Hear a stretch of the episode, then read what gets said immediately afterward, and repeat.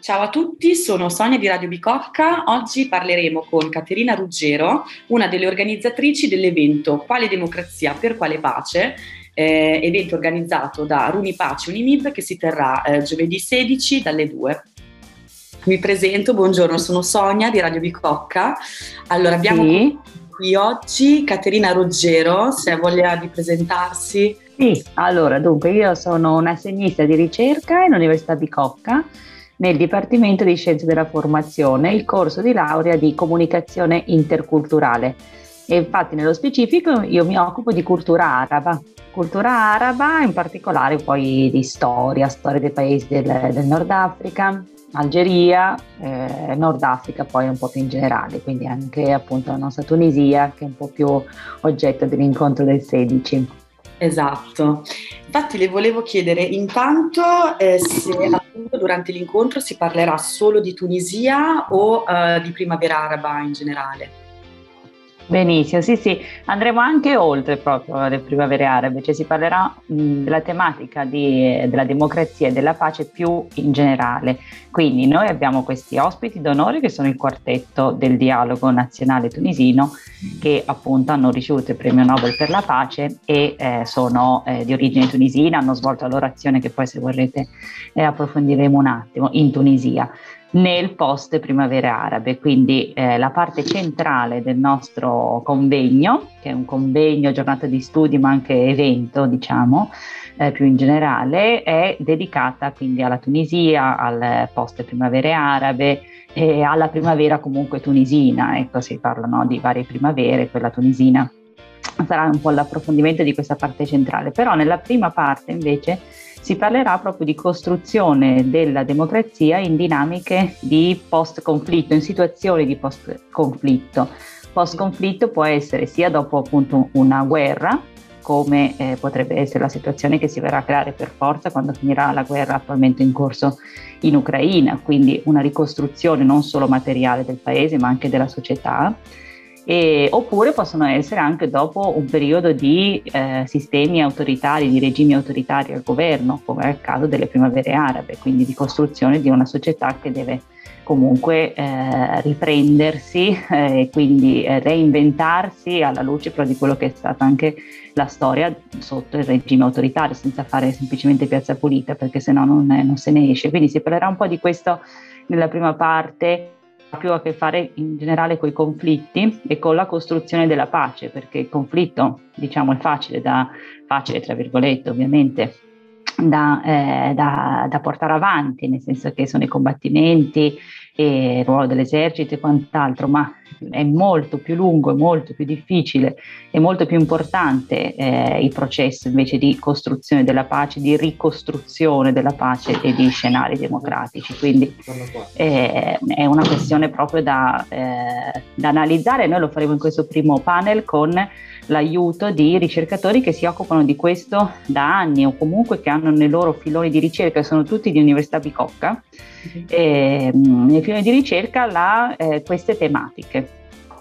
Sì, anche perché comunque se c'è i paesi arabi post, post conflitti rivoluzione hanno avuto anche dei percorsi diversi. Mi viene per esempio in mente l'Egitto che ok non c'è più Mubarak però eh, cioè, la situazione è sempre sotto forma di regime, di pseudo regime, piuttosto invece che la Tunisia invece ha, ha invece di più abbracciato quest'idea di democrazia di collaborazione con la nascita della nuova Costituzione e quant'altro. È vero, esatto, sì sì, anche se eh, diciamo che anche in Tunisia la situazione è ultimamente più complicata, quindi sarà tanto più interessante ascoltare il punto di vista di questi eh, protagonisti di un periodo che sono di qualche anno fa in cui la costruzione della democrazia andava veramente eh, spedita, anche se loro hanno dovuto proprio mediare una situazione in cui si stava ripiombando nel conflitto. Quindi è vero che la, la, l'Egitto, senz'altro, alcuni dicono che il periodo che stanno vivendo, i 100 milioni di egiziani, che poi sono veramente tanti, eh, è ancora peggiore rispetto a quello precedente eh, sotto appunto un, un, tipo di regime eh, che è di tipo ancora militare, ma questo fa un po' parte della storia dell'Egitto ed è molto però repressivo rispetto alle dissidenze. C'è da dire eh, come diciamo un po' riguarda questi paesi, ma forse non mi azzardo a dire più in generale i regimi autoritari, proprio di questo secondo me si parlerà anche nel, proprio nel primo panel con il primo incontro del professor Gilli che parlerà proprio dei gradi di democrazia, cioè di quali sono eh, le, eh, diciamo, le possibilità di uscire da un regime autoritario eh, secondo diversi gradi, cioè ci sono diverse, tantissime eh, variabili tenere, di cui tenere conto, non c'è una sola democrazia, no? anche questo, certo. per questo è il titolo. Però appunto in Egitto eh, t- ci sono tante persone comunque, mh, mm, adesso i sondaggi non sono facili da, da, registrare, ma comunque che accettano, non so se dirti quindi se è una maggioranza, accettano questa situazione, no? quindi eh, guardano comunque con fiducia un leader forte che riesce a tenere eh, l'ordine nel paese piuttosto che per alcuni, per quanti a un certo punto era veramente la maggioranza del paese, eh, vivere nel caos della, eh, del conflitto continuo, ovvero della rivoluzione. No? Al tempo si parlava eh, sempre di rivoluzione di Thaura in arabo. Quindi questa continua rivoluzione era per certi versi per tante persone eh, snervante e eh, dettava instabilità nel, nel paese certo. Gli volevo chiedere ehm, come mai il quartetto del dialogo nazionale tunisino, che è l'ospite appunto d'onore dell'evento, ha ricevuto nel 2015 il premio Nobel per la pace, qual è, qual è stato il loro, loro, coinvolgimento nella, nella, situazione? Certo, infatti, come dicevamo prima, eh, erano nel, nel, pieno i tunisini della, della loro primavera eh, non però tutto andava eh, come, come, come, noi vorremmo, insomma, in realtà anche in generale le primavere arabe eh, io almeno c'è, ovviamente c'è dibattito tra chi osserva, di analisti, studiosi e poi tra gli stessi protagonisti senz'altro, non mi viene da dire che siano fallite, no? perché sono dei processi molto lunghi quelli di eh, appunto costruzione della democrazia, poi i gradi, come dicevamo prima, i livelli sono eh, di diverso tipo, possono ehm, appunto eh, essere di, di tanti tipi e sommarsi in vario modo e, mm, e, e appunto ci sono, eh, sono, periodi altalenanti, quindi c'era stata la eh, cacciata, la fuga eh, del presidente che era allora al potere da 23 anni in Tunisia, eh, Ben Ali, grazie a questo movimento di piazza. Un movimento di piazza che c'è da dire ovviamente che era stato comunque poi inquadrato, agevolato, ecco qui è già un punto importante rispetto a quella che sarà l'opera del dialogo, da organizzazioni che erano parte della società civile e che erano riuscite in un qualche modo a sopravvivere a periodi di ai regimi autoritari che fino ad allora, fin dall'indipendenza e anzi anche durante la colonizzazione, no? uno di questi appunto è il sindacato. No? Il sindacato tunisino, la Confederazione Generale Tunisina, è stata la promotrice delle, eh, del dialogo nazionale durante la primavera araba, quindi tra il 2010 e il 2011, tra il dicembre e il gennaio di, quelle, di quegli anni, eh, aveva eh, contribuito notevolmente a un certo punto ad aiutare la piazza al, ad organizzarsi e visto, era un'organizzazione storica che aveva vissuto sin dai tempi della colonizzazione in, eh, in, strada, se vogliamo, comunque nella lotta contro eh, l'autoritarismo, la, so, la, sottomissione coloniale all'inizio, no? quindi durante il periodo coloniale quindi non semplicemente con la difesa dei diritti dei lavoratori. No?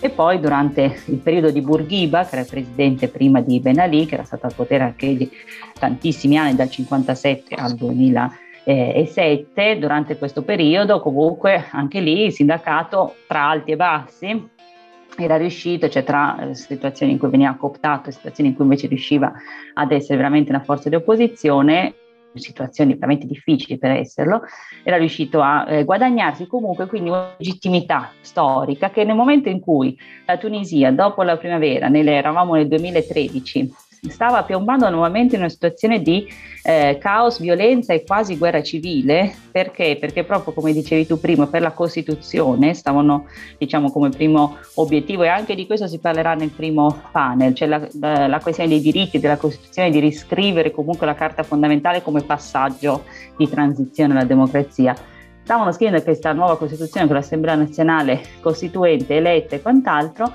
eh, ma il dibattito si era focalizzato tra estremisti islamisti eh, con tendenze violente, non quelli partecipanti all'Assemblea nazionale costituente, ma comunque nelle strade, le organizzazioni più invece dissidenti comunque più appunto radicali, e estremisti in un certo senso laicisti, perché comunque in Tunisia c'è una forte tradizione di laicità, fin dai tempi di quello che dicevamo essere stato il primo presidente Bourguiba, per cui c'erano questi due fronti contrapposti, c'erano manifestazioni violente, ci sono stati degli assassini politici molto eh, pesanti.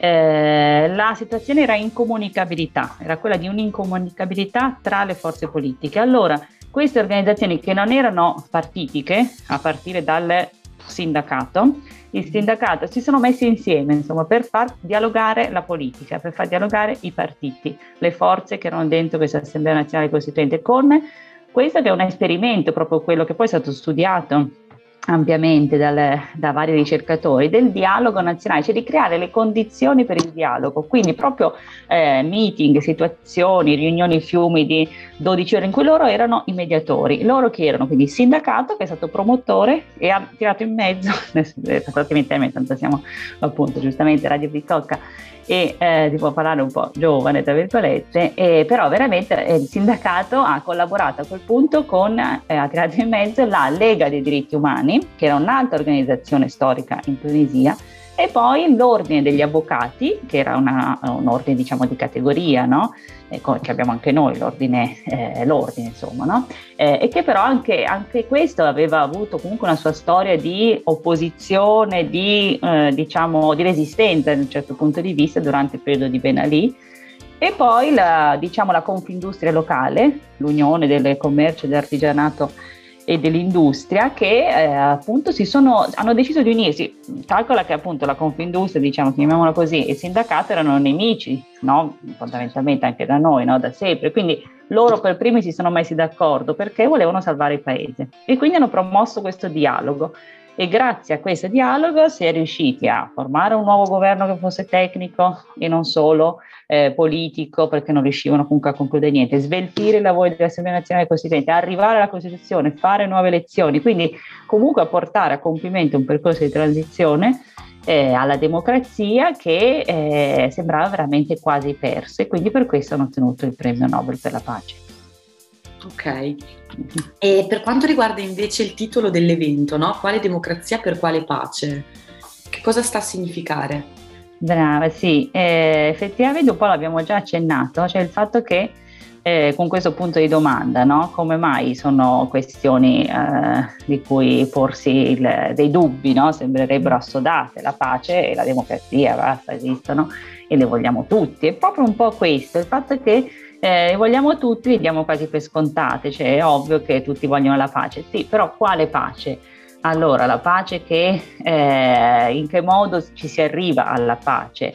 Eh, la pace è semplicemente l'assenza di guerra? La pace è la pace armata? La pace è una pace eh, duratura? È una pace eh, con quali presupposti, no? da, da, che basi, quindi quale pace, quindi in questo senso no? la, la, metteremo in discussione come eh, termine, come eh, pratica, no? la, la, pace esatta è una pratica, quindi non è semplicemente un concetto eh, un modello da applicare ovunque nello stesso modo, è da costruire.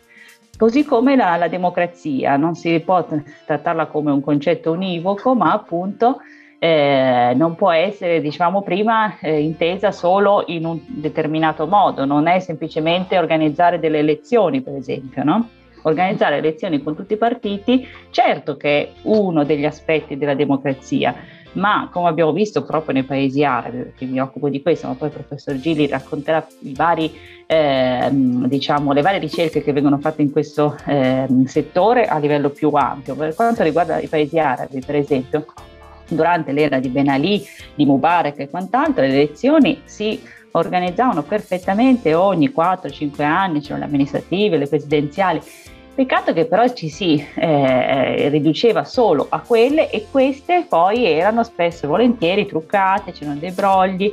Arrivare ad essere ammessi alla competizione elettorale significava avere eh, dei requisiti che era difficilissimo da eh, appunto possedere, quindi era eh, semplicemente una pura formalità che voleva far vedere all'Occidente, col quale i, questi regimi autoritari dialogavano tranquillamente e solo con le primavere arabe improvvisamente anche per eh, regimi occidentali sono diventati dei regimi autoritari. Via da allora erano eh, sì, uh, situazioni in cui però le elezioni c'erano, quindi la democrazia era fatta. No, la democrazia è un concetto che eh, può essere anche reinventato in altro modo, no? per cui non, non può essere imposto, come abbiamo visto anche essere stato fallimentare, eh, fallimentare fondamentalmente, poi anche su questo ovviamente dibatteremo, la, eh, l'imposizione della democrazia attraverso la guerra, quindi le guerre per la democrazia, questi ossimoli che sono stati eh, diciamo così sdoganati no? nella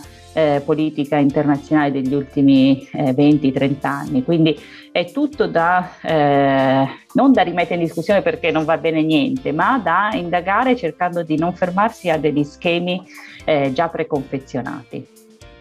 Giusto, mi sembra giusto.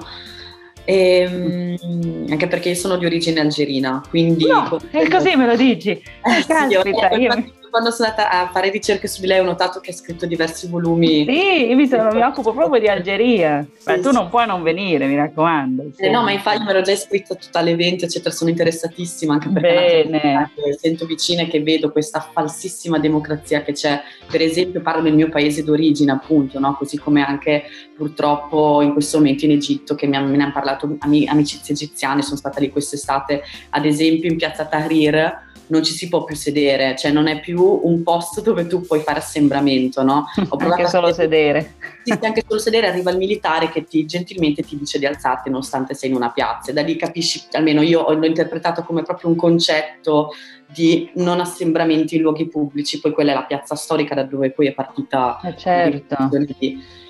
E sì, quindi sì, è una tematica molto, molto interessante, molto attuale, comunque sempre, almeno secondo il mio punto di vista, secondo comunque sia sicuramente il punto di vista di, di quei paesi che purtroppo hanno avuto anche per esempio il Covid di mezzo che ha purtroppo dovuto interrompere. Per esempio in Algeria, certo. Esatto. Eh sì, no, no, assolutamente, per questo che bisogna continuare a parlarne anche se adesso eh, si, si, pensa che appunto ci sia solamente il conflitto in Ucraina, che senz'altro è un conflitto di, di tipo diverso rispetto a quelli tra virgolette minori, ma perché questo ha una portata veramente con grandi potenze che sono, e non perché siano le potenze che diciamo più, più fighe, appunto, permettimi il termine, perché visto che ci sono loro dobbiamo dargli ascolto, ma perché purtroppo hanno a che fare con eh, la, diciamo, la nostra poi vita, la vita di tantissimi altri paesi. Come? hanno un impatto economico molto esatto, poi un impatto economico importantissimo, quindi è, è normale che sia sotto i riflettori. Eh, però eh, cioè, mh, fin dal piccolo uno deve eh, appunto mh, non, eh, non, non, lasciar perdere, non, non pensare che eh, per esempio appunto la, la, democrazia sia cosa fatta nel momento in cui ci sono le elezioni de, le, oppure eh, il movimento per esempio algerino sia finito, allora va tutto bene, cioè, no, c'è tutto un sotto, sottobosco no? che, eh, che, va avanti, ecco, anche in questo in senso più ottimista e positivo rispetto a quelle che sono state le primavere arabe. Cioè, eh, da allora si è creato comunque qualcosa di, di nuovo che piano piano, io ne sono convinta, come, come è giusto che sia, troverà la propria strada che sia però il più possibile inventata dagli stessi algerini, dagli stessi tunisini, eh, egiziani, non può essere un, eh, una fotocopia, non può essere copiata da un modello che abbiamo visto non, è, eh, non essere efficace, quindi eh, servono delle nuove idee, servono dei nuovi metodi che possono partire, certo emulare in un qualche modo, ma eh, deve essere appunto indagata questa questione, deve essere la questione della democrazia e della pace, non può essere data per scontata e, eh, ripeto, per, per, modelli preconfezionati. Giusto. Le volevo chiedere, visto che era una realtà che proprio non, non conoscevo dell'università, di che cosa si tratta Runi Pace Unimib, eh, che appunto è una delle realtà organizzatrici dell'evento? Esatto, esatto. Allora, Runi Pace eh, sta per Rete Universitaria per la Pace ed è una, eh, in Bicocca c'è solo dal 2020, quindi ovviamente c'è stato il Covid di mezzo e non è, non è stata così tanto eh, pubblicizzata. E questo evento vuole essere proprio una eh, diciamo, pubblicità del fatto che la Bicocca abbia aderito a una rete, cioè abbia aderito alla pace, no? al concetto di pace che poi è sviscerato, ma comunque eh, una presa di posizione per la pace, perché come diciamo non è così scontato, va bene che siamo tutti per la pace, ma la pace comunque appunto in che modo eh, vuoi raggiungere questa pace? E quindi ecco, vuole essere un momento per dimostrare l'adesione a questo network che è un network interuniversitario, ci è stato promosso dall'Università di Pisa e ci sono tante runipace nelle università eh, italiane, cioè in tanti hanno aderito a un network che fondamentalmente dentro ogni Ateneo eh, praticamente ovviamente è un network per la pace, quindi si basa sui principi quelli della Costituzione nostra, dei trattati dell'Unione Europea, eh, delle Nazioni Unite, quindi della eh, promozione della pace, prima di tutto del, del conflitto ancora eh, che è oggi in corso. E in ogni eh, centro, in ogni eh, Ateneo, chi aderisce a questa rete sono quei ricercatori, docenti, anche eh, laureandi no? che arrivano poi potrebbero anche aderire, poi forse più a livello di ricerca, dottorato, che in un qualche modo hanno nelle loro ricerche la, eh, il tema della pace, la costruzione della pace, la questione del, dei conflitti, conflitti e pace, dei diritti, quindi praticamente eh, sono tante le discipline che possono eh, diciamo, eh, aderire a questa, a questa, rete che fondamentalmente cosa fa a quel punto? In Bicocca mette in comunicazione le ricerche. Allora a quel punto io non conoscevo, eh, io mi occupo appunto di Algeria come sai, che è stato un paese che è un paese che ha vissuto eh, varie situazioni conflittuali, quindi in un certo senso quando ho visto che c'era questa opportunità ho pensato che anche il mio settore potesse essere il mio settore di ricerca eh, incluso in, un, eh, in, una rete appunto che promuoveva la pace, perché comunque gli studi possono, i miei studi in, senso, in un certo senso possono avvicinare a questo, eh, a questo discorso, a, questa, a indagare questa, questa, pratica della pace. E quindi eh, però io se non avessi aderito alla rete Unipace, l'Unipace non avrei mai conosciuto altri ricercatori dell'università che hanno eh, temi eh, diversi, per esempio Roberto Cornelli che è il referente Runi Pace di Cocca, è un giurista, un criminologo eh, che si occupa di giustizia di transizione, che è un altro dei temi che affronteremo durante la, il convegno, che, eh, che, ha a che fare sempre appunto con la costruzione della pace e che è molto vicina a me, per esempio, no? sull'Algeria, tu sai bene, dopo il decennio nero c'è stato tutto un processo di eh, riconciliazione nazionale che deve essere ancora indagato perché ha anche delle, oltre dei successi, anche tante ombre e comunque anche se non avete delle ombre eh, deve essere indagato perché ha portato poi alla fine di un conflitto, ma in che modo? E, e, quindi appunto Roberto Cornelli, professor Cornelli, l'ho conosciuto attraverso questa rete, quindi è una rete che come tanti altri e ci siamo poi inventati questo evento, quindi eh, le reti servono a questo, insomma, per fare fronte comune, mettersi insieme, trovare affinità eh, di eh, ricerca e anche di impegno, perché il nostro è anche un po' un impegno eh, per, eh, il, appunto per la pace nel nostro, nel nostro caso. Quindi un impegno diciamo civico, no? non solo di, di, studiosi che rimangono a eh, lucubrare così nella, nella teoria e basta. E si, ed è per questo che ha organizzato l'evento insieme al CISEPS, che è appunto al CISEPS.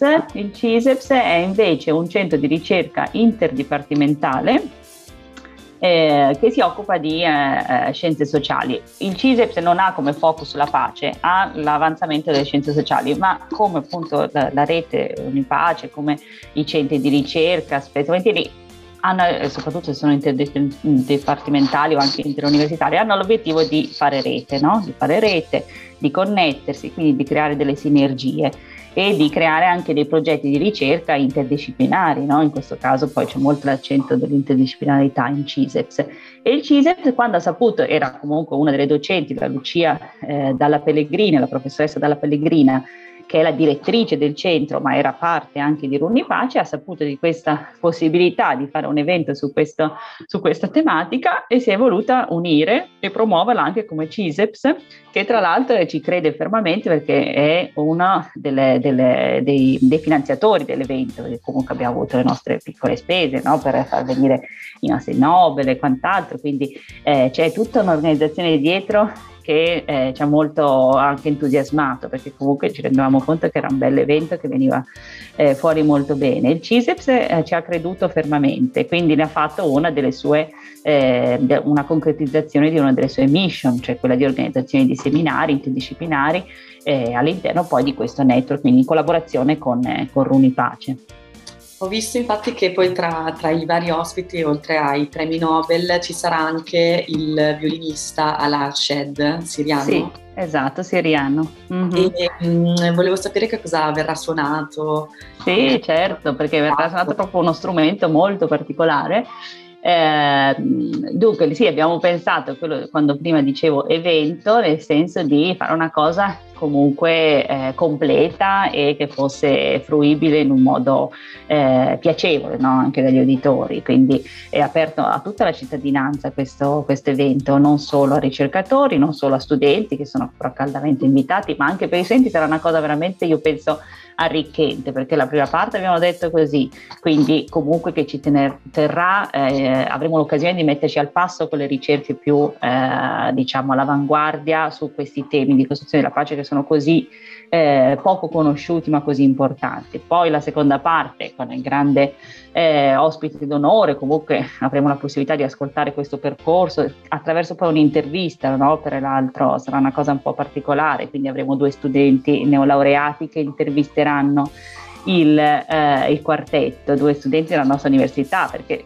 no, prima dicevamo la pubblicità, uh, l'adesione della Bicocca alla pace, vogliamo dimostrare che in Bicocca ci sono le forze più no? le forze proprie di, eh, che permettono di costruire questa pace, quindi anche i, eh, gli studenti, questi sono un neolaureato di comunicazione interculturale, il corso da cui provengo io, in cui insegno, faccio ricerca io, e un'altra ragazza invece di giurisprudenza che hanno avuto a che fare comunque con studi vicini alla intervisteranno insieme a un giornalista famoso del Corriere della Sera il quartetto, quindi sarà una cosa un po' dinamica. E l'ultima parte invece è eh, una cosa più artistica, artistica che però ha a che fare con eh, ancora la, la, le questioni dei, conflitti, quindi delle vittime no, dei conflitti, in questo caso i eh, rifugiati, no, chi scappa da, dalla guerra, che poi può ottenere lo status proprio di rifugiato, è il caso del, del violinista, il violinista siriano, eh, Ala Arshad, che è anche eh, che è molto abbastanza famoso, insomma, perché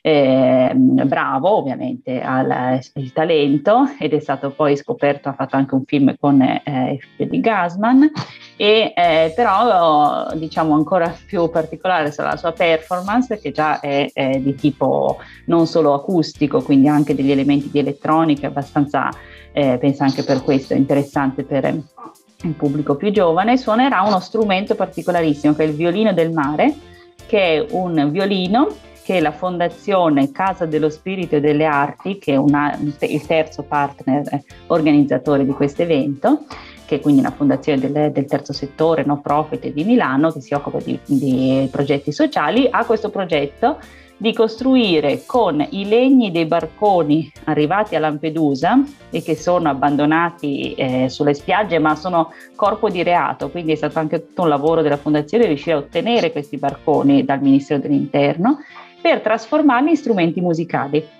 Quindi per far risuonare questo legno che ha vissuto delle eh, tragedie, che ha portato comunque persone eh, che, che, sono anche arrivate, non, però sappiamo bene anche la tragedia che c'è nelle, nei viaggi eh, dalla, dalla, Tunisia e, dalla Tunisia e da, dalle spiagge delle, delle, del Nord Africa. E quindi appunto questo legno risuonerà con una nuova voce, cioè darà, risuonerà eh, dando voce a chi eh, l'ha perduta, o a chi, anche se poi è riuscito a sbarcare, comunque eh, non, non, ne ha, non, non ha eh, visibilità. Quindi è un, un progetto veramente molto eh, poetico, se vogliamo, che cerca di sublimare una, eh, una tragedia in eh, un linguaggio comune che è quello delle, della musica, dell'arte, che unisce anche eh, i popoli, no? che va al di là di tutte le, le, le frontiere, che può quindi eh, avvicinare eh, diverse, diverse realtà eh, con una, una, una, sola, una, sola, sinfonia. E quindi questa, questa, questa musica uscirà dal, eh, dal, violino del mare, che è il primo ehm, prodotto di questo progetto che si chiama Metamorfosi, che viene costruito, poi diciamo ancora più particolare il fatto che venga costruito nei laboratori che la Fondazione ha eh, nel carcere di Opera quindi eh, da detenuti, quindi c'è diciamo tutto un risuonare di eh, diciamo, voci eh, inespresse attraverso questa, questa musica, questo, questo, legno, questo violinista eh, che mm, penso che ci incanterà insomma all'auditorium. Sì, penso bene, penso anch'io. Bella, bellissima iniziativa, veramente. Bene. Sì, su queste note possiamo salutarci, ci hai, ci hai, spiegato bene tutto, ci vediamo giovedì prossimo, allora giovedì sì, 16. Io faccio un appello quindi al fatto di iscriversi, cioè nel senso di ovviamente partecipare eh, chi può, chi non ha esami, adesso ci rivolgiamo al pubblico degli studenti, eh, chi può permettersi veramente merita, come hai detto giustamente anche tu, eh, se vuole partecipare però mi raccomando si iscriva al form, lo trovate sul sito dell'università, c'è tutto e inizia alle 14 alle 14 finisce alle 18 e poi per chi appunto resisterà fino alla fine offriremo anche un bel aperitivo. Quindi cercate di, di esserci perché insomma merita. E sarà veramente fruibilissimo. Adesso ho detto resistere fino alla fine ma in realtà secondo me passeranno con, eh, con gioia queste ore. Sì, sì, sì, sicuramente. Grazie mille di essere stata qui e di averci raccontato e spiegato questa bellissima iniziativa. Grazie a voi dell'ascolto e ci vediamo il 16. Al 16.